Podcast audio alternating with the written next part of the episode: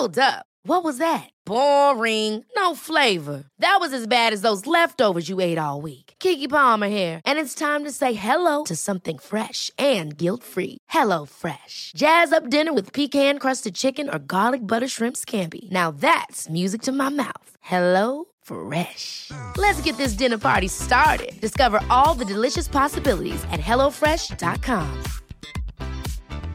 Hiring for your small business? If you're not looking for professionals on LinkedIn, you're looking in the wrong place. That's like looking for your car keys in a fish tank.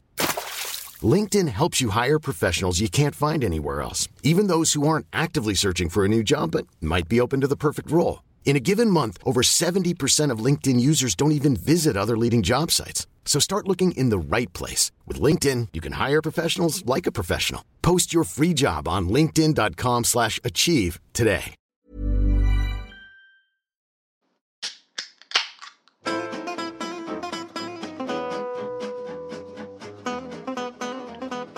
Okej, hallå hallå där ute i handbollssverige. Nu är eh, Avkastpodden tillbaka. Det är eh, jag, Emil Sjölin, som sitter i min nya hemmastudio. Testar ljudet här.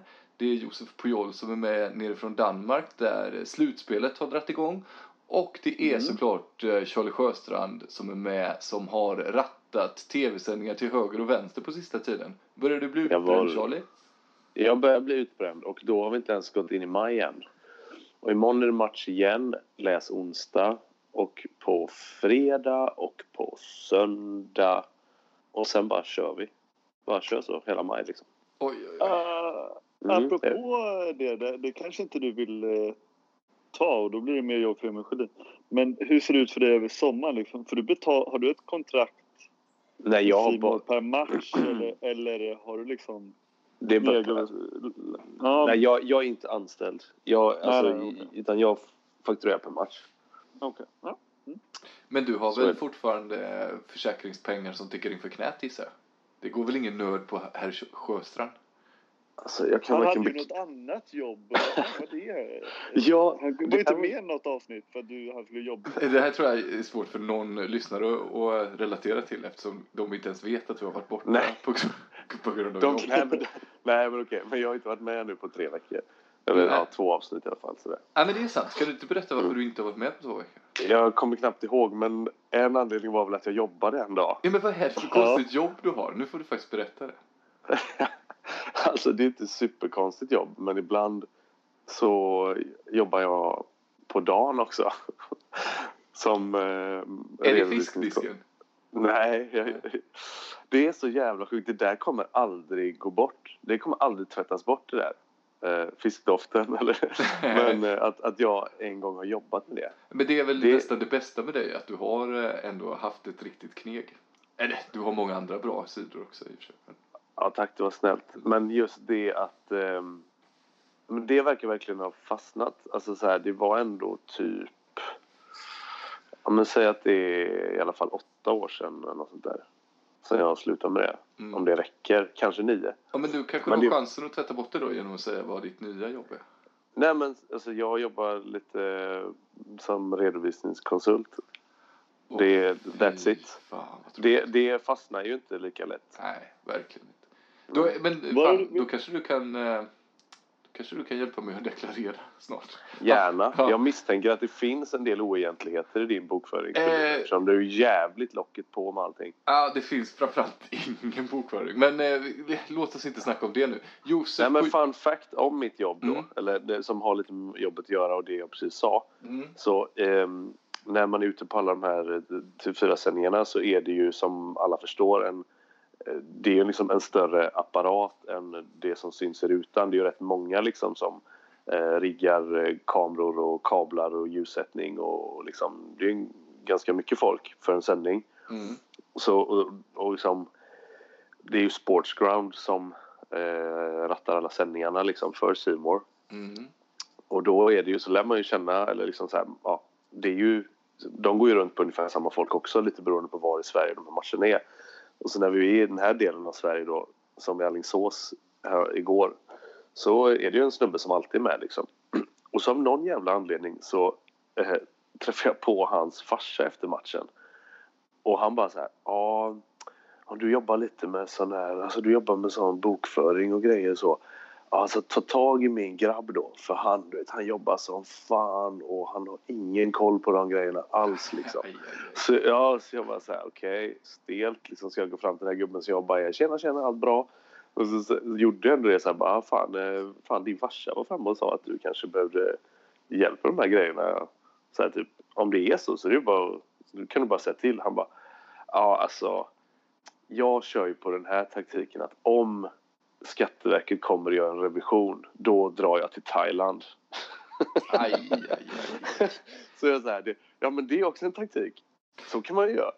Ja. Det, så tänker du- inte jag göra. Det finns nästan ingen personlighetstyp jag hatar mer än skattesmitare.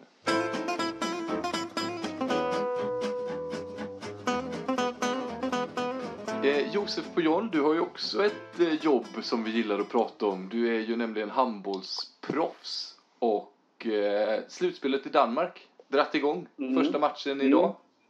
Nej, andra. Andra. Fan, jag hänger Det inte höll, med. det höll på att skita sig.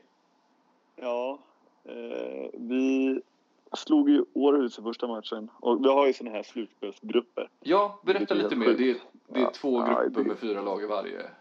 Precis, vi gjorde det här ett år i svenska ligan. Eh, Var det inte två? eh, Mm, nej, Jo. Okej. Mm. Andra året var jag i och för sig kvar, så det kan ju nog stämma. Jag kommer ihåg att det var ett år, för att jag var bara med ett år. Ja. Eh, så kan det nog stämma. Ja, eh, jo, och oavsett så är det ettan och tvåan då från grundserien får två poäng med sig. Trean och fyran ett och övriga noll. Och så bildas det då två grupper. Eh, på vilka, beroende på vilken position man hamnar på. Och eh, ja, vi fick då två poäng med oss. Och eh, hade en vinst när det nu var förra veckan och så lyckades vi vinna idag igen. Eh, och eh, som Charlie var inne på så var det ju ja, nära på skiten. Så vi ledde med fyra, fem bollar i paus. Och så lyckades de vä- vända på det och ledde med två. Så lyckades, vi då vända igen till sist och vinna med tre till och med. Men det var ju lite jämnare siffror det visade. Börjar eh, Josef Pujol visa lite slutspelsform eller? Nej, det kan jag fan inte påstå. Men... Eh, Viktigt mål på slutet där. Ja, ändå, eller? precis. Jag fick- Ja, och jag fick fylla in ett, eh, ett viktigt mål i slutet. Och eh, har ju min, min vana trogen, är ju, jag ligger ju snittar väl typ ett mål per match ungefär. Och då eh, var det viktigt idag, så det var skönt det. Eh, nej, men jag spelade faktiskt jag spelade en bra match. Inget mycket mer än så. Men det är väl egentligen då, ja, nu var det ju nära att ni gick på en mina, men i stort sett blir det väl för er att försöka ta er igenom det här och sen så blir är det ett Final Four eller är det semifinaler? Sen är det semifinaler. Eh, bäst av tre. Och då kommer ni ställas Eller- mot Skjern eller Århus eller? Eskilstuna eller Ålborg, ja precis. Århus, ja. Ja, antagligen. Eh, nu som sagt, i och med att vi vann idag så eh, ja, ska det väl mycket till för att vi inte ska lyckas ta en, en, en eh, plats av de där två. Och det är väl det som är det negativa då som man pratar om. Eh, det är ju att det finns, risken finns ju att det blir betydelselösa matcher mot slutet. Men ja, sån är det. Så är det. Eh, ja, det är ju ett jävla skitsystem. Men eh, jag är glad att vi inte har det i Sverige. För här har vi ju ett regelrätt slutspelsträd. Och det gillar jag. Och nu är det ju klart i herrarnas handbollsliga vilka som ska spela semifinal. Jag tycker att det var lite oväntat ändå att Kristianstad inte valde Sävehof utan istället valde Allingsås. Mm. Jag är inte fullt så överraskad. Eh, med tanke på hur bra Sävehof faktiskt har spelat i det här slutspelet. De har ju lyckats med de har lyckats med bedriften här att gå in i slutspelet som någon underdog. Ja, Fastän att de typ har en av de bästa trupperna i hela serien. Så har de ju ja, också att de har ju svajat under året och varit ganska ojämna och därför kom de på sjunde plats. Men enligt, alltså som, så som jag ser det så tycker jag att Sävehof har varit det laget som hållit den, den eh, jämnaste högsta nivån av alla lagen i kvartsfinalserierna Alltså överhuvudtaget. Det var fyra bra matcher mot Malmö. Även den de förlorade där, de kunde lika gärna vunnit den. Det var att Lindahl var helt fenomenal och helt plötsligt så bara vände Malmö på det. Det såg ut som Sävehof skulle knipa den också. Så att eh, med det i åtanke, om man, då, om man istället tittar på Ystad och Alingsås som, alltså de svajar ju något helt otroligt. Inte bara sådär att man inte vet från match till match utan under matchen. Alltså hur många mm. gånger kan, man, hur många gånger kan en match de bara byter ledning. Och det är inte heller så här att det är ett upp och sen är det ett upp. Utan så här, vi leder med fyra, sen leder ni med fyra. Det var ju väldigt kul i eh, senaste sändningen. Eh, du kommenterade ju, eh, eller du var ju expert tillsammans med Daniel Kristiansson och han höll ju på att tappa det. För han är ju inte, han är liksom inte uppväxt med handboll. Han har ju liksom inte sporten i generna eller vad man ska säga. Så han, han börjar ju liksom, vad är det som händer i den här sporten? Ja. De, de, de, de, de, de här in, sen leder de här, sen leder de här. Alltså han klarar ja, liksom inte av att ta in konceptet riktigt. Nej. Nej, och, det, och, och jag menar, så de har ju varit så sjukt mycket upp och ner och liksom vissa matcher har det varit så här Ja, men, ja, det är inte bara nu senast utan fan ledde Ystad med 7-2 eller något och sen så gjorde Alingsås liksom 19-9 eller något sånt där en period. Och första matchen i Ystad när de när liksom Alingsås var helt lealösa, Ystad bara körde över dem. Så att med tanke på det plus att vi får inte glömma heller att eh, inbördes statistiken under serien kanske spelar in lite där. Sävehof vann ganska enkelt mot Kristianstad hemma. Och störde dem rätt länge borta liksom. Fastän att Bogiewicz och Salih inte var med. Mm. Så, eh, ja. Jag, jag kan tänka mig att liksom känslan i, i laget för att det, var det, det sa ju Jobbe också att spelarna hade fått vara med och bestämma det här. Det vet man inte om det var så eller inte men det var i alla fall utsagon liksom. Mm. Att de ville ha segern mellan Ystad och Alingsås. Så att, ehm, så sett, och jag hade det på känn också faktiskt. Men, eh, för du kommer ju med en analysmodell här nu. Många andra som jag har hört har snarare lyft att det var för att Kristianstad inte ville möta ett 7 mot 6. Du tror mm. att det snarare hade med Sävehofs kvalitet att göra snarare än den taktiska detaljen? Eller? Alltså, Sävehofs 7 mot 6 har ju varit ett segerrecept, absolut. Och det var, det var deras 7 mot 6 som störde Kristianstad rätt länge i den där hemmamatchen. Samtidigt så har ju Kristianstad haft ganska... De har ju lagt ganska mycket fokus nu på att träna mot just 7 mot 6 i och med att det var det de gick på pumpen på, eh, mot RIK. Så att, ja, alltså det, jag säger inte att det inte spelar in. Eh, det är säkert en beståndsdel i det liksom. Att det här har de spelat lite jobbigt 7 mot 6 Eh, de har höjt sig rejält i slutspelet, är lite oberäkneliga, äh, oberäkneliga eh, och att de har liksom dålig inbördes statistik mot dem. Så att alla de tre sakerna spelar säkert in, men inte enbart att de skulle vara skraja för 7 mot 60 tror jag inte. Nej. Den andra handbollspodden som vi inte nämner vid namn har ju pratat mycket 7-6 på sistone och Robin Nilsson som är en i den duon har ju till och med Eh, lagt fram att 7 mot 6 mm. är en grej som skulle kunna ta död på handbollen. Jag tycker inte det är så farligt. Men vad är er ingång i det? Josef, vad, vad tycker du om det? Mm. Bra fråga. Vi pratade ju om det mycket och väl då när det, när det blev en verklighet. Mm. Eh, och eh, då var jag ju väldigt emot det och alltså i grunden så är jag nog fortfarande det. Eh, och om jag minns rätt så det jag väl var orolig för då var ju att fler och fler skulle börja spela det mer och mer. Eh, och jag, jag, tror att utvecklingen har väl inte riktigt gått så snabbt som jag trodde men jag tror fortfarande till exempel att man märker ju direkt nu i slutspelet att det är en go-to till, till väldigt många eh, mm. lag. Eh, alltså som inte har praktiserat så mycket under, under grundserien. Eh, och eh, jag tror ju att det kommer innebära att våra ungdomsspelare utvecklar just de bitarna och att vi ännu längre fram då kommer se mer om det. Så att eh, jag är fortfarande emot. Även om jag är ja, så att det skulle spelas mer. Nej, men att det skulle användas mer och mm. eh, framförallt är jag förvånad över att eh, vi säger typ ett lag som eh, Guif då, eller inte vet jag, alltså ett lag som är typ eh, nia inte topplag, inte har de här bästa spelarna utan känner att de behöver göra någonting annat istället för att bara spela likadant som alla andra. Mm. Inte praktisera mer i, under grundserien. Och, eh, för det, jag menar, det finns ju lag i Danmark som eh, haft det som ja, startar varje match, 7-6 liksom. Mm. Eh, mer eller mindre. Och eh, jag trodde att det skulle vara mer så. Men det är ju inte, alltså nu är ju, alltså om man tittar på tabellen då så är ju både, alltså Sävehof och RIK det är ju två mittenlag som har liksom praktiserat i 7 mot 6. Alltså, Jo, men jag tycker- Sävehof kanske är konsekvent liksom. Ja, jag tycker ändå många gör det som en, liksom ett nödrop. Mm, mm. Mer än eh, har det som en del i sin grund liksom. Ja, och det måste jag säga, den grejen kan jag eh, gilla lite grann. Att det finns liksom en extra dimension att haka på. Jag som följer Hallby väldigt noga har ju hatat det nu för att de har ju lett alla sina matcher mot Karlskrona ganska Ja. stort.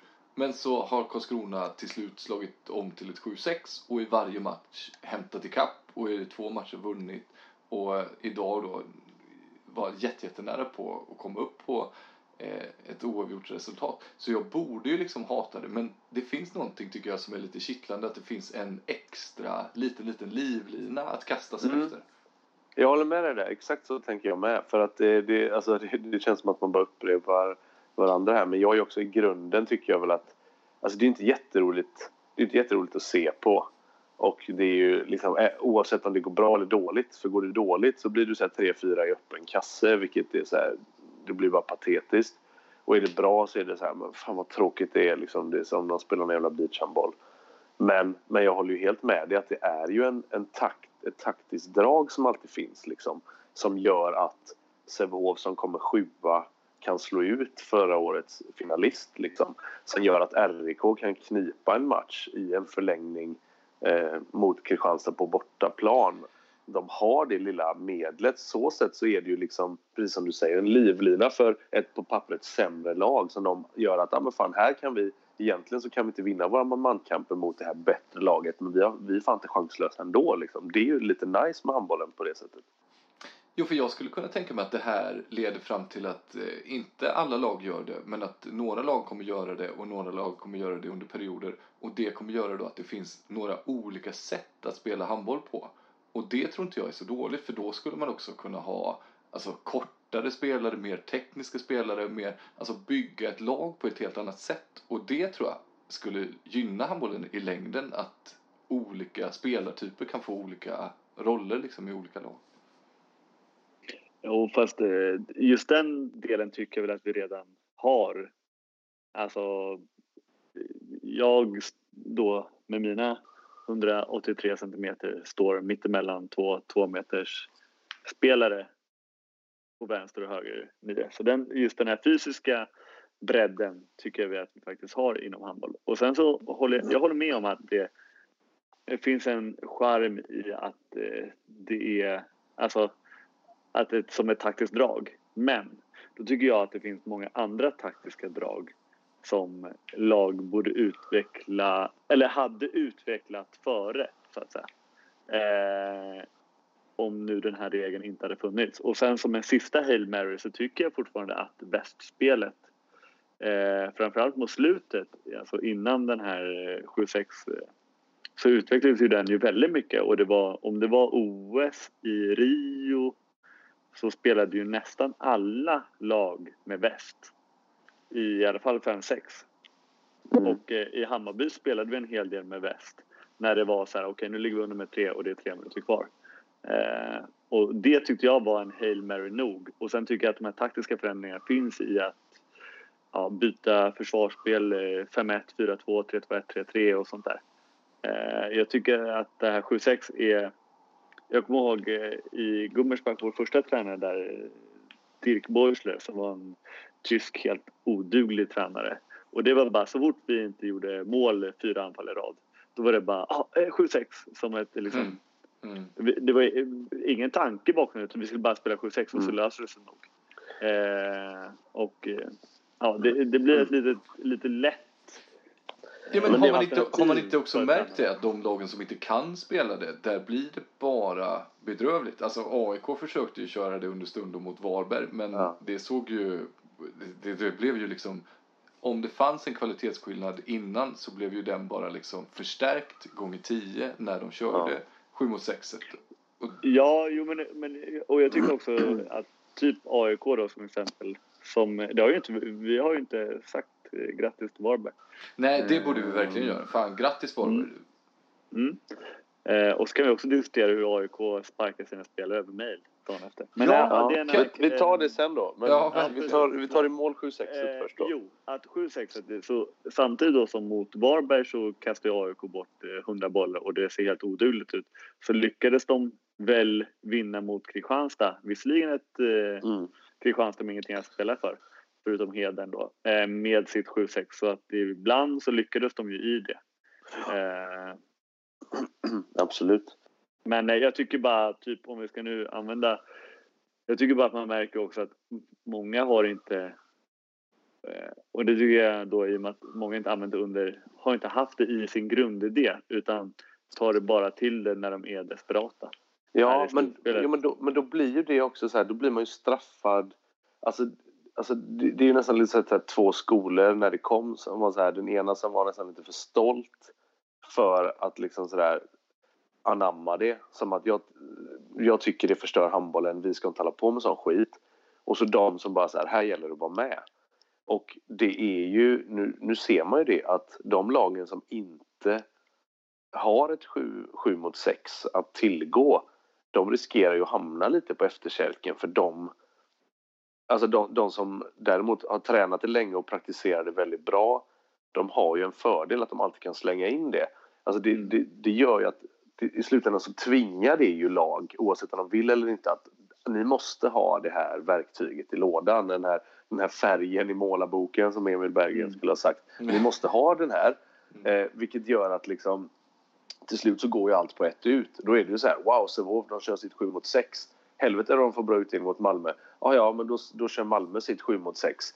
Och så gör de mål i varje anfall. Och så är, då är vi tillbaka på ruta noll. Här var det ju så, ja fan Malmö, de försökte ju kontra med sitt 7 mot 6. Fick inte alls samma utdelning på det som Sävehof. Så Sävehofs taktiska drag överglänste Malmös just i det hänseendet. Eh, men det är ju liksom lite nyhetens behag och de som har varit inom citationstecken lite early adapters av det här och insett att fan, det här är en grej vi måste vara med på från början. De har ju en, en fördel nu. Jag tror att om vi spolar fram fem år, ja då, då är det nog inte så jäkla att någon liksom kan leva på att ja, men de har ett jäkligt bra 7-6-spel att kontra med. Ja, men då, är det, då ingår väl det i alla spel. Liksom. Ja, jag tror inte heller vi behöver vara oroliga för att det liksom kommer ta över och att alla kommer köra det hela tiden. För det, det, jag tror att man ganska, alltså att motståndarna kommer lära sig spela mot det också. Så att jag tror inte man kommer kunna tjäna på det. Inte, inte brett i alla fall. Något lag kanske kommer kunna tjäna på det men inte så att det kommer ta över. Nej, och framförallt kanske inte den här att ja, vi ligger under med fem, vi, vi går över och spelar 7 mot 6. Ja, ja, men då går vi också över och spelar 7 mot 6 och så bara byter vi mål för att till slut så är alla så jäkla bra på att göra mål i 7 mot 6. Så då är det liksom, ja, ja, då är det lika bra att vi slutar med det allihop. Så kan det ju också bli, menar jag. Jag tror inte heller faktiskt att det kommer ta över framförallt i typ den svenska ligan. Eh, däremot kan jag tänka mig att eh, lag som kan värva mer kommer värva spelare efter eh, ja, deras förmåga att spela 7-6. Nu känns det ju mer som att många handbollsligalag eh, ja, får vi se. Vad är de spelarna De tar det de får. Ja, men lite så. Och så vad är de bra på? Ja, då får vi anpassa oss efter det. Och inte tvärtom, så att säga. De värvar inte spelare efter hur de vill hur deras spelfilosofi är utan mer att de spelar efter hur deras spelare är så att säga. Mm, mm. Det där tror jag i och för sig kommer ändras. Men, men om Ja. vi bara går på rent, rent instinktivt liksom. Tycker vi att det är roligt med 7 mot 6? Nej, Nej. Gillar vi det? Det gör vi väl inte? nej. Nej. Men eh, vi kan Nej, ju gilla att det jag- finns ett eh, verktyg till i verktygslådan. Ja, men det är ju det väldigt pragmatiska sättet att se på det. Men liksom jo, så här, men, men jag ja. tycker att det- finns tillräckligt med verktyg i lådan som tränare inte använder sig av före det här. Det här är bara det lättaste för att eh, man tror att ja, vi är en man mer. Det är, uppenbarligen så borde, vi, borde det lösa sig. Jo, och så men kastar det, man bort eh, tio bollar. Eh, Precis, då är det ju inte det lättaste. Det är lite Nej, det jag precis. Men menar. jag, tycker att, men jag tycker att många tränare går dit bara Ja, för att eh, det, det är sån enkel man tänker att ja, vi tar till en, en till spelare liksom. Men eh, det, är, alltså, det är det lätta alternativet för en tränare på att, att ändra en match Mm. Mm. drastiskt. Mm, så är det.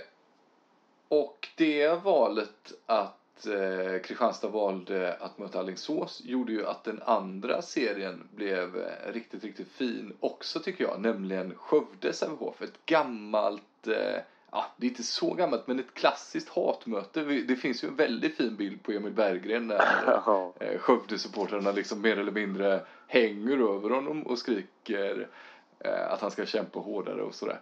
Men eh, ja, ett möte som kommer riva upp lite känslor säkert. Ja, och jag, jag minns ju också, vad fan vilket år var det då? Var det, kan det ha varit 2008, 2007 kanske? 2008? När, när vem är det som kör motorcykel? Att, det, det, är- att bo ute på landet vet du. Jag tror han spelar GTA. Ja, det, det, det hade varit eh, kaxigt ändå. För nu har jag ställt min fråga, dra igång lite GTA. Men, eh, men jo, i alla fall när, när Skövde slog ut Sävehof i semifinal. När Joakim Larsson, som numera finns i Sävehof, spelade nio meter i Skövde och bara bombade sönder Sävehof. Eh, och liksom som skrällde och tog sig till final det året. Sen åkte de på sånt jädra hästpisk av Hammarby i Globen. Men eh, så det är som du säger, det, det går ju tillbaka och det är också spelats en SM-final mellan de här två lagen. Sävehof tog sitt första SM-guld om jag inte minns fel. Där det var liksom så här eh, Littborn, David Nilsson och de gubbarna i Skövde och Oj, Peter fina Möller. namn. Peter Möller och Mikkel Moen var liksom mittförsvarare. Spyros vet. Ja, jag gillar det här, jag gillar det här. Så det är ju, det är, jag tror att det är liksom, det kändes som att det blev den här semifinalen som, jag tror både Skövde och Sävehof ville ha den här semifinalen. Jag tror att, alltså, det var så här, en, de blev väldigt nöjda med att de, Sävehof är väldigt nöjda med att de fick Skövde och Skövde som har haft ganska enkelt för Sävehof får vi säga, är ju ganska nöjda med att få dem också och inte Alingsås. Så att, eh, nej men jävligt eh, kul alltså. Och det känns Ja, den- som att det finns ett eh, litet eh, hjärnornas kamp där, Ville mot Stockenberg också. Ja, verkligen. Och där, är- därvidlag är det ju... Ja, ja, om man kan säga så. Då, det är liksom kanske alltså seriens allra största skräll och liksom överraskningslaget nummer ett mot det som jag tycker då har varit kanske slutspelets starkaste lag sett över fyra matcher. Men det är ju ändå så, det är ju Stocken som får hitta på något här. För att de har ju inte lyckats eh, ta några poäng mot Skövde. Um, rätta mig gärna om jag ser, men jag tror inte det. Så att det är ju liksom Ville, Ville och Skövde som... Eh, ja, de behöver ju liksom inte förändra så mycket. Utan de vet ju att det de har räcker. Utan det är ju till att Sävehof får ju liksom bring something new to the table. Oj, börjar tala engelska nu, Charlie Sjöstrand. Nu har han Ja, men det är ju- eh, redovisningskonsultarvode stigit ut huvudet tror jag. ja, ja, förmodligen. Josef, vad tror du om den matchen? Matchserien? Eh, nej, men jag är likt Charlie faktiskt väldigt spänd på och eh, det trodde man väl inte att man skulle säga. Också väldigt spänd på publikmatchen i det faktiskt. Mm. Eh, för att eh, ja, men det vart ju, eller har ju varit väldigt bra drag i Skövde nu under slutspelet. Egentligen under hela säsongen, men det är Mm. såklart extra under slutspelet. Ja, men nu har de ju en hel jävla klack. eh. Ja, precis. Och eh, Sävehof borde nu kunna... Mm, men Sävehof var ju också, de har ju, det kom, dyker ju alltid upp de här dårarna. Ja. När det väl börjar vanka slutspel liksom. Så det har varit ganska bra tryck i Partille också. Ja, precis. Och, så det tror jag kan bli en, en härlig krydda. Och Mm. eh, sen eh, som ni är inne på så har jag tycker ju att eller jag håller inte riktigt med Charlie om att Sävehof har varit det starkaste slutspelet. Det är klart den största överraskningen kanske, men jag tycker nog att Skövde har varit det eh, starkaste än så länge. Eh, så att, eh, men det är, oavsett så är det ju två väldigt formstarka lag Mm. och med mycket självförtroende i bagaget. Så att, eh, det ska verkligen bli spännande. Är Mm, det förutom Hammarby de fyra bästa publiklagen vi har? Alltså sett till, eh, inte bara antal då, utan bra fart under galoscherna. Ja, alltså i alla fall slutspelsgaloscherna. Eh, man kan ju Sävehof under seriespelet kan man ju inte anklaga för att ha en bra publik. Nej, men, de har eh, ju ingen i stort sett. Nej, men eh, det, ja, det kan nog bli bra tryck nu i alla fall. Mm. Härligt. Damerna har ju dratt igång sin eh, semifinalserie. Eh, Skuru ser ju eh, såklart eh, stabila och heta ut och eh, hör. Fan, de vann ju enkelt mot Sävehof. Ja, det gjorde de. Eh, det var, jag var nere, de spelar ju Eslöv, de hemmamatcherna hör nu, för att få med folk. Eh, jäkligt fin hall för övrigt. Den brann ju för några år sedan, och det, så den är ju helt ny nu. För jävla fin hall alltså. Men eh, skitsamma. Det var, det var helt sinnessjukt egentligen vad Hör var. Eh, de bara åt upp Sävehof. Och som saknade både Elin Hallagård och Emilia Lundbäck. Och det blev... Jag trodde inte på förhand att det skulle betyda så mycket. För att det är ändå så här, Johanna Alm, eh, Tilda Olsson, Linnea Pettersson eh, och även så här, Olivia Mellegård satte de upp lite på nio meter. Alltså det är ändå, de har varit med förr liksom. Men det var, det var ingen som... Det var ingen där som kunde styra upp någonting. Det var som att alla var så här, men jag, jag är bra på att gå på liksom och kan kriga mig igenom ibland. Men liksom, det är verkligen som att Amelia Lundbäck och Elin Hallagård har några alltså de har egenskaper som de andra nio meterna inte har liksom. Så att, ja, Sävehofs anfallsspel var ju under all kritik alltså. Egentligen hela matchen. Ja, 11 mål första halvlek, 10 mål andra halvlek. Det är ju inte... I- Nej. Nej, och, nej, precis. Och då var liksom i första halvlek var det mycket så här, armen var uppe, någon bara skickade iväg ett skott på chans och eller så här, kämpa sig in i ett mål. Så att, att det bara var två i halvtid var ju, ett, ja det tänkte man okej de har ändå krigat sig till det här, kan de höja sig i andra så har de ju en chans. Men det var ju precis tvärtom, utan då började de så här tekniska fel och då kunde ju Hör bara liksom kontra sönder dem också. Så det var ju, nej det var klasskillnad liksom. Så det ska bli intressant att se imorgon om de har repat sig. Ja, för Hör vann ju, ska vi säga då, med 11 mål första matchen. Ja. Och nu är det ju i Partille då. Vad, Ja. vad, vad, vad ger vi Sävehof för chanser att liksom slicka såren och komma och ställa upp med någonting som kan bjuda Hör på dans? Ja, alltså det som... Okej, okay, det- som de kan göra då, Sävehof, det är ju dels då som vi var inne på, om Hallagård och Amelie Lundbäck är med och är, är liksom fit for fight, ja, då är det liksom, då har de någonting extra att på benen. Förra gången de spelade i Partille så var det jäkligt jämnt. Eh, Hör vann med ett mål och det kunde lika gärna liksom gått åt alltså Sävehof knep de två poängen. Eh, det är det och det faktum då att Hör vann med 11 så är det ju så här, oavsett vad man säger så kan det ju smyga sig in en liten sån där, ja ja, eh, ja men känsla av att det, alltså, att det kommer gå lätt bland hörspelarna. Mm. Även fast Ola Månsson givetvis kommer trycka in i dem att så är det inte, de ska bara köra på liksom. Ah, Finns Så det, det någon det tränare i Sverige som är mer noggrann med att trycka in den typen av information? Nej, som han tog en timeout och bara så här. Ja, vad håller vi på med? Vi sa att vi aldrig skulle backa. Och då liksom menar han så här bildligt talat. Vi ska bara köra på. Skitsamma. Vi ska bara mata liksom. Vi ska bara ösa. Leder vi med 10 ska vi vinna med 15 liksom. Och det, det kommer han ju pränta in i sina spelare. Det som de måste... Det som Sävehof måste fatta är att de kan inte... De kan mot alla andra lag i den här serien så kan de vinna på sin fysik. Att de är liksom starkare i man-man situationerna. Mm. Det är de inte mot det här laget. De måste spela på ett annat sätt. De kan liksom inte spela likadant som Hör och tro att de ska kunna vinna med det. De måste få lite bollsläpp och lite, förflytt, lite sidledsförflyttningar. Öppna upp dem på det sättet. För nu var det så här, okej, jag tar min studs här och jag ska göra min spelare. Sorry alltså, det, det kommer inte funka. Men är inte det alldeles för sent att börja spela på ett annat sätt nu? Ja, men alltså det, det är inte liksom... Du, du, behöver inte, du behöver inte lä- lägga om taktiken helt. Du behöver bara inse att du får spela lite smartare. Och det är där jag tror att spelare som... Om liksom har spelare som Elin Hallagård och Amelia Lundbäck som kan sätta lite andra spel, kanske styra lite mer, få lite mer, alltså lite, lite längre anfall, lite bollförflyttningar. Som det var nu så var det liksom bara så här tre niometare meter på en yta av 12 meter som satsade, satsade och drog på sig frikast, aldrig fick något bollsläpp. Man måste bara få in det i huvudet att du måste flytta boll och röra dig lite mer över zon, alltså röra dig tomt. Då kan de störa hör, det har de gjort innan liksom. Att mm. vara noggrann och trycka på att man ska försöka spela några fler passningar är ju faktiskt en relativt enkel men som kan ge ganska stor effekt. Verkligen. Eh, liten eh, förändring liksom. Mm. Och det är, också, det är så svårt med den matchen där det var så här. Ja, vad ska Sävehof...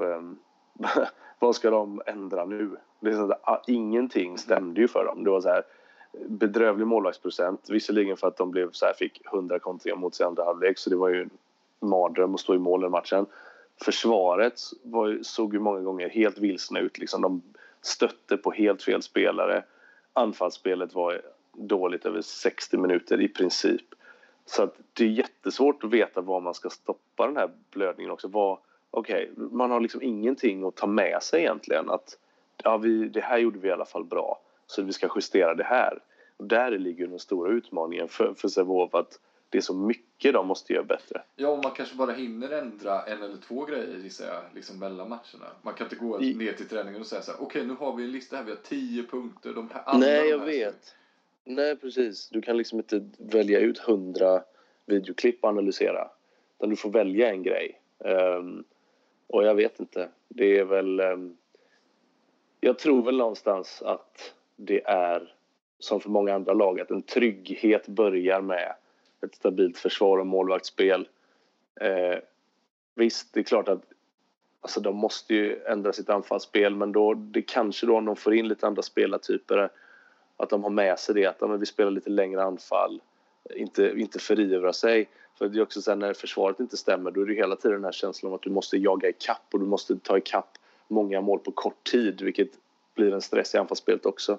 Så jag hade nog försökt liksom lägga ännu mer krut på tajta ihop försvaret, eh, göra något åt Mikaela Messing som har gjort så här 29 mål nu på tre matcher mot dem. Ja, eh, ja mot Sävehof är det ju helt sinnessjukt liksom. Där hade jag ändå försökt börja och ja, så får man ta det därifrån. Mm. Det om det. Eh, Josef, du nämnde det innan. AIK ur handbollsligan ner i den fina allsvenskan. Men där står de nu då helt utan spelare efter att ha mejlat ut till spelarna att eh, ja, nu river vi era kontrakt. Vad va fan, så får man väl inte göra? Nej, det får man ju faktiskt inte. Alltså nu vet ju inte jag vad som står i de kontrakterna. Eh, jag läste bland annat att eh, Adam Tumba hade ju, stod i Aftonbladet ett 1 plus 1 och då kan man ju göra det. Då är det bara att säga det att eh, nej men det vill vi inte ha nästa år och så är det inte mer med det. Ja, men, där, var, där var det mer att han sa jag skulle i alla fall ha lön maj ut. Alltså det var ja, typ den grejen att de bröt det ja. mitt i april då liksom. Ja.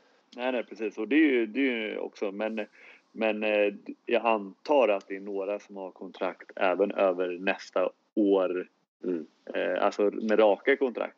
Och, och, då kan man ju inte bara mejla och säga att eh, nej, nu skiter vi där. Eh, om det inte är då som, ja det har vi också nämnt i Hammarbys fall där de flesta då har en klausul eh, att eh, det gäller bara i Hammarbyligan. det vet vi inte heller om men det, det verkar inte så på det den artikeln som eh, Johan Flink hade då. Nej, jag har svårt att se att det skulle bli en artikel då om det bara Nej, precis. Varit. precis. Ja, precis. Och, och, nej, och då, alltså, då antar jag att eh, det härliga som väl Charlie Sjöström var med och bildade, typ eh, spelarfacket som jag har haft eh, via då Martin Kletter, jurist, har haft lite sådana här eh, arbeten med, med andra eh, spelare framförallt från några från damligan om jag inte minns rätt. Spårvägen mm. och, och Skövde och sådär. Eh, så att han har nog jobbat nu. Mm. Har ju faktiskt, kan bara säga det, har ju faktiskt inlett ett samarbete nu med alltså ett kollektivavtal i form av Unionen. Mm. Så att det. Eh, det. går, eh, det är framförallt Arne Johansson eh, som eh, driver det här ihop med Martin Klette och, och några andra. Men Arne Johansson är ju liksom hjärtat i hela det här projektet. Så Fan vad att, eh, ja. Smart mm. att driva Arne Johansson, eh, gammal HIH-redaktör, eller hur var det? Jajamän. Jajamän, ja. stämmer det. Där var man in, att, inne varje dag, eh, mm. handboll i media på hih. Exakt, exakt. Det var tider det. Ja, det var det. Mm. Nej, så det, det som du säger, det är ju, nu, nu stämmer det ju inte väl in på det här exemplet eftersom alla AIK-spelarna är ju så upprörda över att det här händer. Men eh, jag, jag, tänkte på det med, med, med, du nämnde med Hammarby där. Det är ju en sån jäkla skillnad eh, mellan att spela men typ i Tyskland eller gissningsvis i Danmark än att spela i Sverige. Att eh, spelar du ett bottenlag i Sverige så vill du ju inte att ditt kontrakt ska gälla om du åker ur. Nej, för, då är det så här, för då är det så här, nej fan, då måste jag ta ett år i allsvenskan. Jag vill, jag vill flytta till ett annat lag. Medan i Tyskland var det precis tvärtom. När vi var liksom mm. lite så här bot, indragna i bottenstriden så var ju alla supernervösa för det var så här, fan våra kontrakt gäller inte om vi åker ur och då, mm. då kan inte vi försörja våra familjer. Alltså det är ett tydligt och talande exempel på skillnaden på nivå. Liksom, att här är det unga spelare som vill synas och komma ut och då vill man liksom inte offra inom citationstecken ett år på ett mellanår i allsvenskan. Och i Tyskland är det bara så här, ja, ja så länge jag får min lön, det är det viktigaste. Ja, precis. Ja, lite. Ja, det är ju också just med Tyskland, den framförhållningen är ju i alla fall i handbollsligan åker du i alla fall ut i mars liksom. Mm. Men i Bundesliga åker du ut i juni med ja. två månader kvar till säsongstart och många satta trupper. Ja, det är inte det är också... För trupperna sätts Nej. ju tidigt. Vi har ju varit inne på det flera gånger. Trupper sätts ju tidigt och står du då helt utan klubb då är det inte kul längre. Nej. Nej, och jag pratade faktiskt med det om, eh, ja, för att behöver inte prata så mycket Hammarby, men just det här med att de spelarna som har varit där, de vet ju inte riktigt vad som kommer hända nästa år. Och då pratade jag med en i, i laget och, så, och då sa jag det att men vad fan, det är ju bara april, du brukar ju få ditt, man brukar ju få sitt, sin förlängning i juni liksom, så vad är det du stressar över? Så, för så har det ju sett ut där. Där har de ju haft eh, sju spelare under kontrakt nästa år, så tar vi resten under sommaren liksom. Det är inte så noga. Eh, så det är lite skillnad. Ja, men och där finns ju också den grejen att jag gissar att det rör sig om så små pengar för spelare i de lägre liksom, rankade klubbarna att det kanske är mer värt för dem att bo kvar i den staden de har rotat sig. Man kanske har sin lägenhet, man kanske har sitt mm. mm. extrajobb och så, att sådana grejer blir mer värda än att flytta och byta klubb. Ja, ja, nej precis. Och så länge man inte får Nej, nej precis. Och också då med eventuell sambo med, som har rotat sig också så, där. så Så, så är det ju verkligen. Men ja, jag tycker vi kan uppehålla oss lite vid det. För det är ju också, om vi ska referera till Johan Flink igen. Nu kommer jag inte ihåg exakt vilket årtal, men det är ju länge sedan. Jag har för mig att han, det var över 30 år sedan det inte var någon klubb från Stockholm i handbollsligan. Det är väl ändå värt mm. att notera. Ja, och eh, alltså det man väl kan säga är ju att det man ju tror, eller det till exempel en sån som Christian Albertsson tror som jag har insikt i den tv-branschen lite att eh, det är inte bra eh, alltså för handbollsligan i stort att ett, eh, en klubb från Stockholm inte representerar i handbollsligan i och med media och sånt där som, som sådana faktorer som han har bättre koll på. Så att där litar jag ju eh, blind på honom egentligen. Att eh, det, säger han att det inte är bra ur den synvinkeln så är det ju inte bra ur den synvinkeln, eh, känner jag. Eh, sen har ju jag personliga sådär, kopplingar med, mm. med Stockholm och sådär, så, men det är ju en annan femma. Men jag tror att i stort så är det ju inte positivt att eh, den här eh, bilden som SVT grafiskt gjorde där de klippte av Sverige vid Vättern typ, eller vad det nu var liksom eller Vänern eller vad, ja, någonstans i höjd med, med, med de stora sjöarna i Stockholm, eller i Sverige, så klippte de av och visade det här är den svenska kartan och det här är hand, handbollskartan så att säga. Mm. Och det är jag helt övertygad om att det inte är bra. Att det, för det stora intresset så vill man ha med hela landet tror jag och inte bara Stockholm utan även gärna ännu längre norrut. Jag tänker att en stor grej med att Stockholm inte har något lag är att det finns så jävla mycket handbollsspelare här. Alltså det är ju lätt att glömma det men det finns ju jättemånga stora klubbar i Stockholm och finns det inget representationslag i handbollsligan så tror jag att det kan vara liksom lite svårare att rekrytera ungdomarna, lite svårare liksom för dem att komma och kolla på bra handboll och liksom se. Mm. Den grejen stör mig mer än medieintresset faktiskt.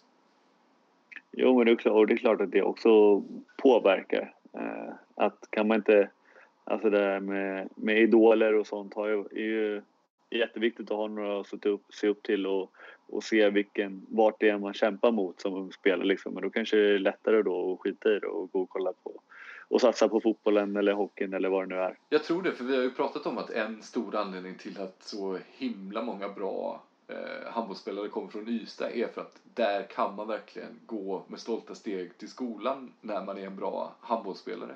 Det tror jag inte Mm. man kan i samma utsträckning i Stockholm och kanske ännu mindre ju sämre representationslagen är här. Ja, fast jag berättat om den gången jag fick en drink av en tjej på krogen för att jag var Josef från Hammarby.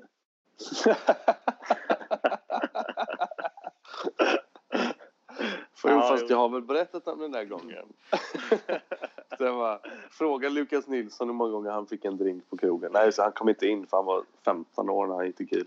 Men Ja, ja, Nej, nej, det var bara en gång faktiskt. fråga hur många drinkar de fick igår Ystad när de kom hem efter åkt ur en kvartsfinal. Mm. Ja, det är lite skillnad. Ja, jag Mm. tror... Nej, nej men eh, skämt åsido. Men eh, alltså, eh, det är klart att det har ju varit ett problem redan innan att spelare, alltså med förutsättningarna som är i Stockholm, att spelare lämnar. Eh, som ju kanske typ eh, Henk Olsson gick till Drott och Viktor Alén gick till Drott och Helge till Guif och sådär. Eh, Men det är klart att det kommer ju bara förvärras.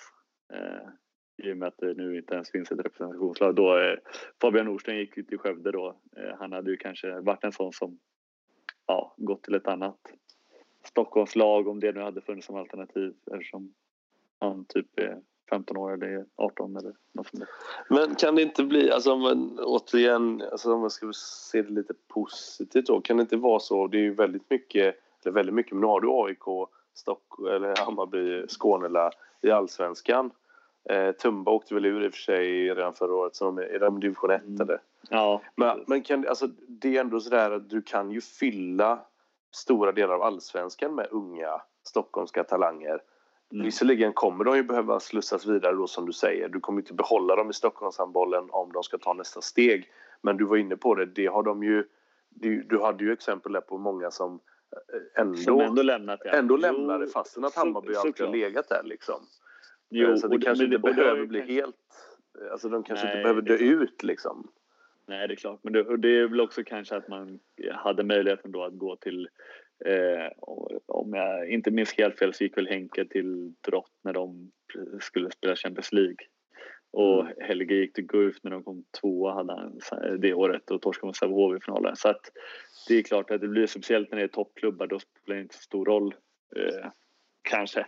Alltså då är det svårt för Hammarby, eller AIK för den delen, att konkurrera med. Men eh, Jo, alltså, men typ en sån som Fabian Nordsten, om man nu ska använda som exempel, så gjorde han ju säsong i allsvenskan med Tyresö. Mm. För att sen gå till Hammarby när han då kände att nästa kliv. Och nästa gång så går han ju inte till Hammarby utan till, eller nästa då Talang, går ju från allsvenskan. Från Tyresö. Det finns ju liksom inget samling, en samlingspunkt Nej, alltså det svåra för de här talangerna. Nej, exakt. Och det, det, där är du inne på någonting eftersom de är så unga. Som Mm. liksom sen, vi glömde bort att Adam Blanche kanske hade ett år kvar på gymnasiet. Eller Ja, hade han inte det-? För att det är inte så här... Man tänker ju att, ah, men vadå, du behöver inte Fabian Nordsten gå dit. Då kan han ju bara sticka till Guif istället. Men ja, just ja, fan. eh, Det kanske inte bara man kan göra eh, hur som helst. Flytta hemifrån när man är 17 år eller 18. Nej, liksom, nej. sådär, Han och gå kanske på går på en superbra skola i Stockholm. Ja, precis. Så det, det, det är klart att det inte är bra. Alltså jag menar inte att det, det är självklart dåligt eh, ur båda de hänseendena. Och jag tror definitivt det är det som Christian är inne på. Det är bara att titta på hur många gånger vi har hur många gånger vi har sänt Hammarby och AIK idag. Då pratar vi om lagen som kom liksom sist respektive näst sist. Jämförelsevis med IFK Skövde som kommer tvåa och fan de kommer i serien. Alltså, det är ju någonting med att det är Stockholmslag, anrika föreningar. Det är ju bra.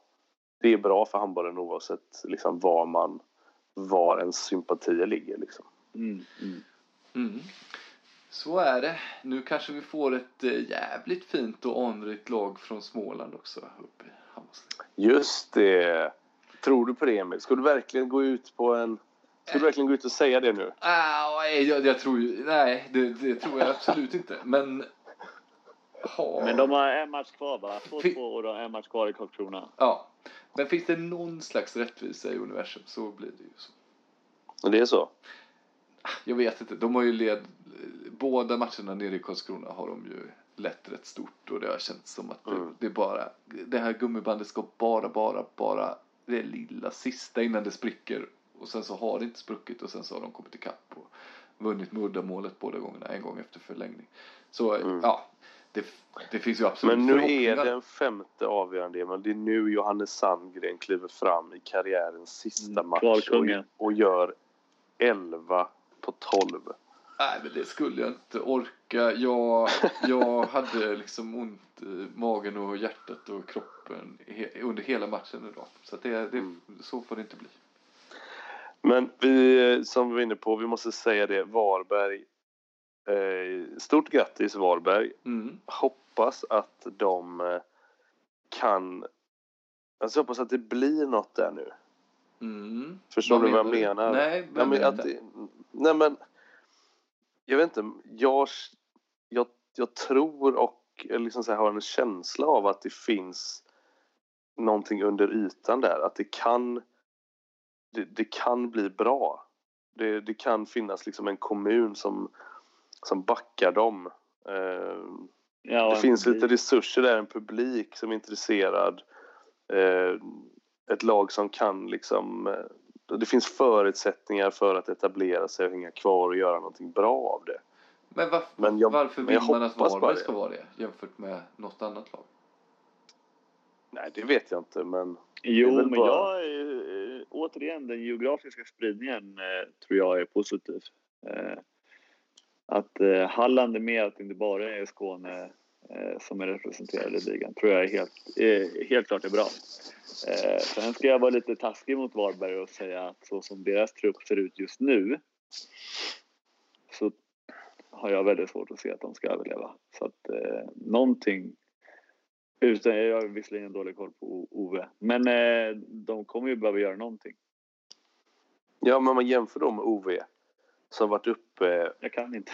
Nej, men nej, nej, men, nej jag, du, Ja, du ja. behöver inte jämföra trupperna. Jag bara menar, för att haka på det som jag lite var inne på, Mm. OV Helsingborg som är så här, men fan det här, här kan det nog bli något. Och så, så här, de har varit uppe och nere ett par, tre gånger de senaste 10-15 åren och det blir liksom aldrig någonting. De är uppe något år, åker ur, det blir aldrig något, det kommer aldrig någon publik. De får det aldrig riktigt, de etableras aldrig.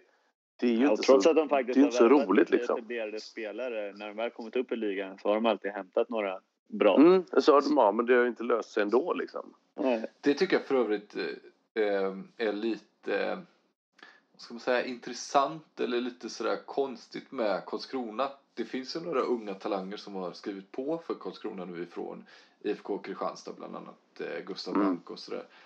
Fan vad deppigt det vore för dem om Karlskrona Ja. åkte ur och deras kontrakt gäller och de får köra Ja, det är det. och det var väl nog inte riktigt planen.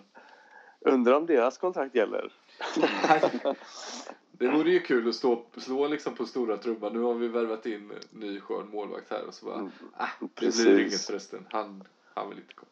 Exakt, eller han Linus, Linus Andersson går från, från Ystad där liksom Mm. och, och bara Ja men fan jag vill ha lite mer speltid och bli lite så, men det är rutinerat namn.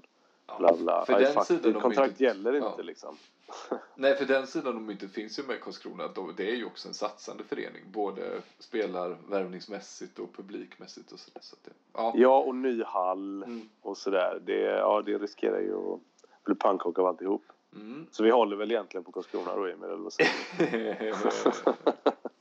Nej, det gör vi sannerligen inte. Men, men det blir spännande på lördag. Fan, bra vecka som kommer nu. Det är ju matcher torsdag va? Det är matcher fredag, det är matcher lördag, söndag. Ja, det, är, det blir en jävla Mm. vecka. Fredagsmatch i eh, Skövde blir det för min del. Mm. Mysigt. Mm. Ska vi se om eh, Stocken trollar fram ett eh, något åtta mot sex spel kanske eller något sånt där. Ja, då ska jag försöka ratta in den sändningen och kolla på Mm. Kjolsjösen. Vad, vad kommer du bära för eh, fin slirre? Eh, Vi får se. Alltså det är ju det är ju så tätt nu så det är ju liksom många skjortor i tvättkorgen. Ja, det, ja, precis. det är liksom, vi får se vad det blir. Men det, det gäller fan att tänka lite på det där. Eh, en kollega som berättade typ, eh, han kommenterade att Alingsås, Lugi någon gång sådär. Så hade han typ en slips som hade så här, eh, den var rutig med vinröda inslag. Och då hade typ Micke Franzén liksom blivit förbannad för att han tyckte att det var en Lugi-slips. Aj, aj, aj. Ja, det är...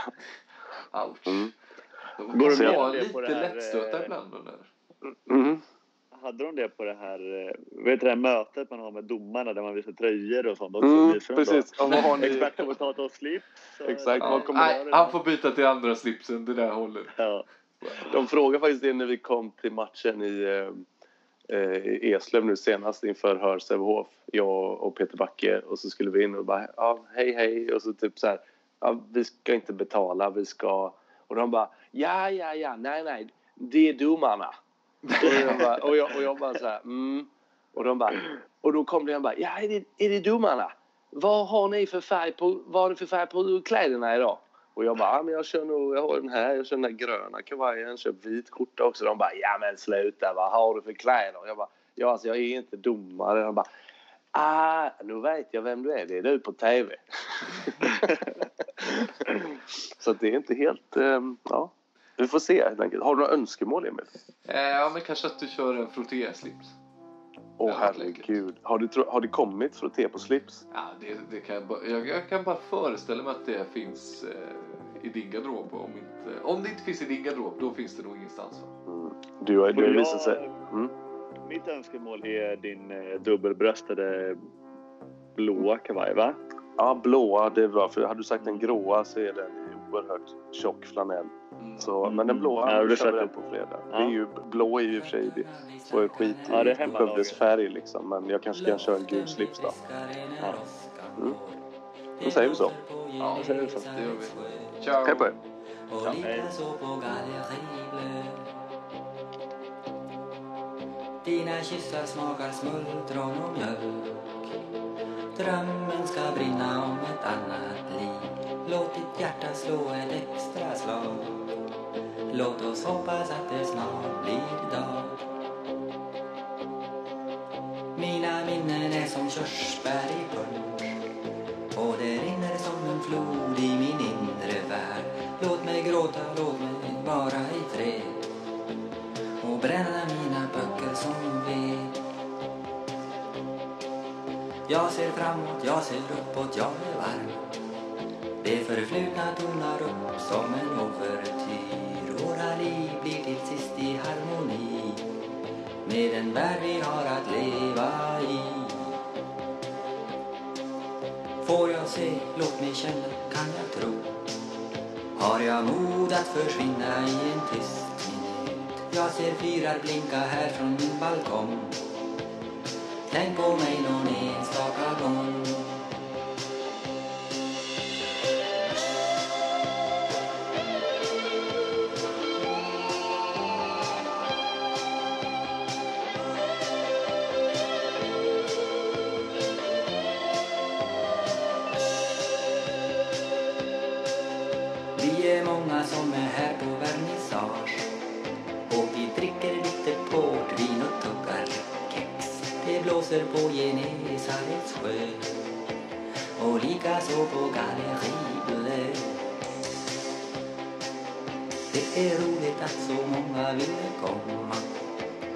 Drömmen ska brinna om ett annat liv. Vi visar några målningar i blått men konstnären har visst redan gått. Mitt yttre är en vit menad grav. I mitt inre är det fullt med det dödas ben Det blåser på Genesarets sjö. Och likaså på galleriet Kan du minnas vår sommar i Palalda hur vi målade i olja och skrattade så gott Jag kan höra åskan mullra i det blå. Och det blåser så jag knappast kan stå. Jag ska göra några sista kalkyler och studera förloppet i ett experiment om förändringarna stöder teorin så kan vatten förvandlas till vin.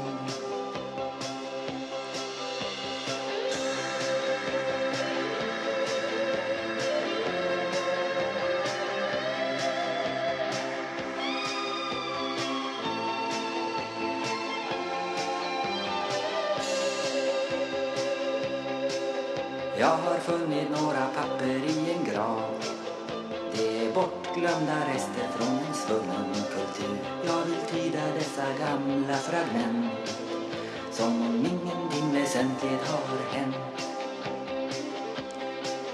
Säg hur många sekunder har jag på mig Innan dimman förhindrar mig att komma iväg Kan det möjligen förhålla sig så Att det redan är för sent att gå. Jag har packat personliga artiklar. Jag har skrivit ett brev till den det vederbör. Jag ska göra vad jag kan och lite till sedan får det bli som det vill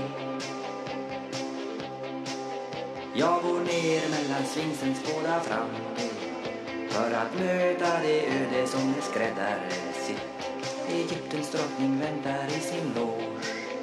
Och hon fingrar på en silverbrosch Jag ska stilla alla stormar i min själ. Bara dyningar ska gunga i god sinne ska orkanerna dö Vackert väder på Genesarets sjö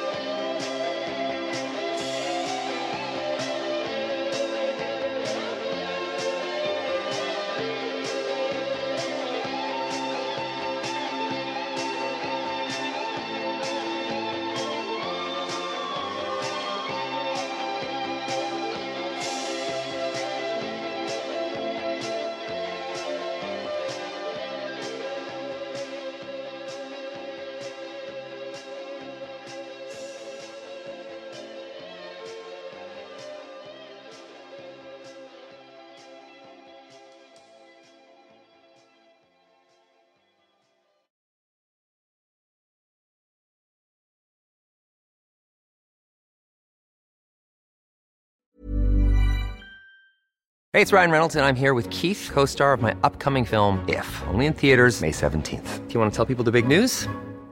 All right, I'll do it. Sign up now and you'll get unlimited for $15 a month in six months of Paramount Plus Essential Plan on us. Mintmobile.com slash switch. Upfront payment of $45 equivalent to $15 per month. Unlimited over 40 gigabytes per month. Face lower speeds. Videos at 480p. Active Mint customers by 531.24 get six months of Paramount Plus Essential Plan. Auto renews after six months. Offer ends May 31st, 2024. Separate Paramount Plus registration required. Terms and conditions apply if rated PG. Ever catch yourself eating the same flavorless dinner three days in a row? Dreaming of something better? Well, HelloFresh is your guilt-free dream come true, baby. It's me, Kiki Palmer. Let's wake up those taste buds with hot, juicy pecan-crusted chicken or garlic butter shrimp scampi. Mm. Hello Fresh. Stop dreaming of all the delicious possibilities and dig in at HelloFresh.com. Let's get this dinner party started. I'm Sandra, and I'm just the professional your small business was looking for. But you didn't hire me because you didn't use LinkedIn jobs. LinkedIn has professionals you can't find anywhere else, including those who aren't actively looking for a new job but might be open to the perfect role, like me. In a given month, over 70% of LinkedIn users don't visit other leading job sites. So if you're not looking on LinkedIn, you'll miss out on great candidates like Sandra. Start hiring professionals like a professional. Post your free job on linkedin.com/achieve slash achieve today.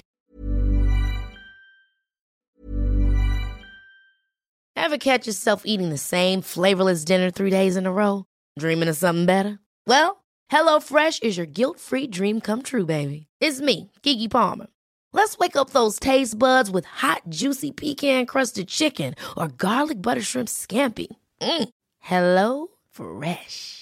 Stop dreaming of all the delicious possibilities and dig in at HelloFresh.com. Let's get this dinner party started.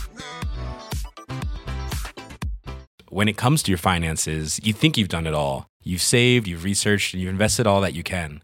Now it's time to take those investments to the next level by using the brand behind every great investor, Yahoo Finance. As America's number one finance destination, Yahoo Finance has everything you need, whether you're a seasoned trader or just dipping your toes into the market. Join the millions of investors who trust Yahoo Finance to guide them on their financial journey. For comprehensive financial news and analysis, visit yahoofinance.com, the number one financial destination, yahoofinance.com.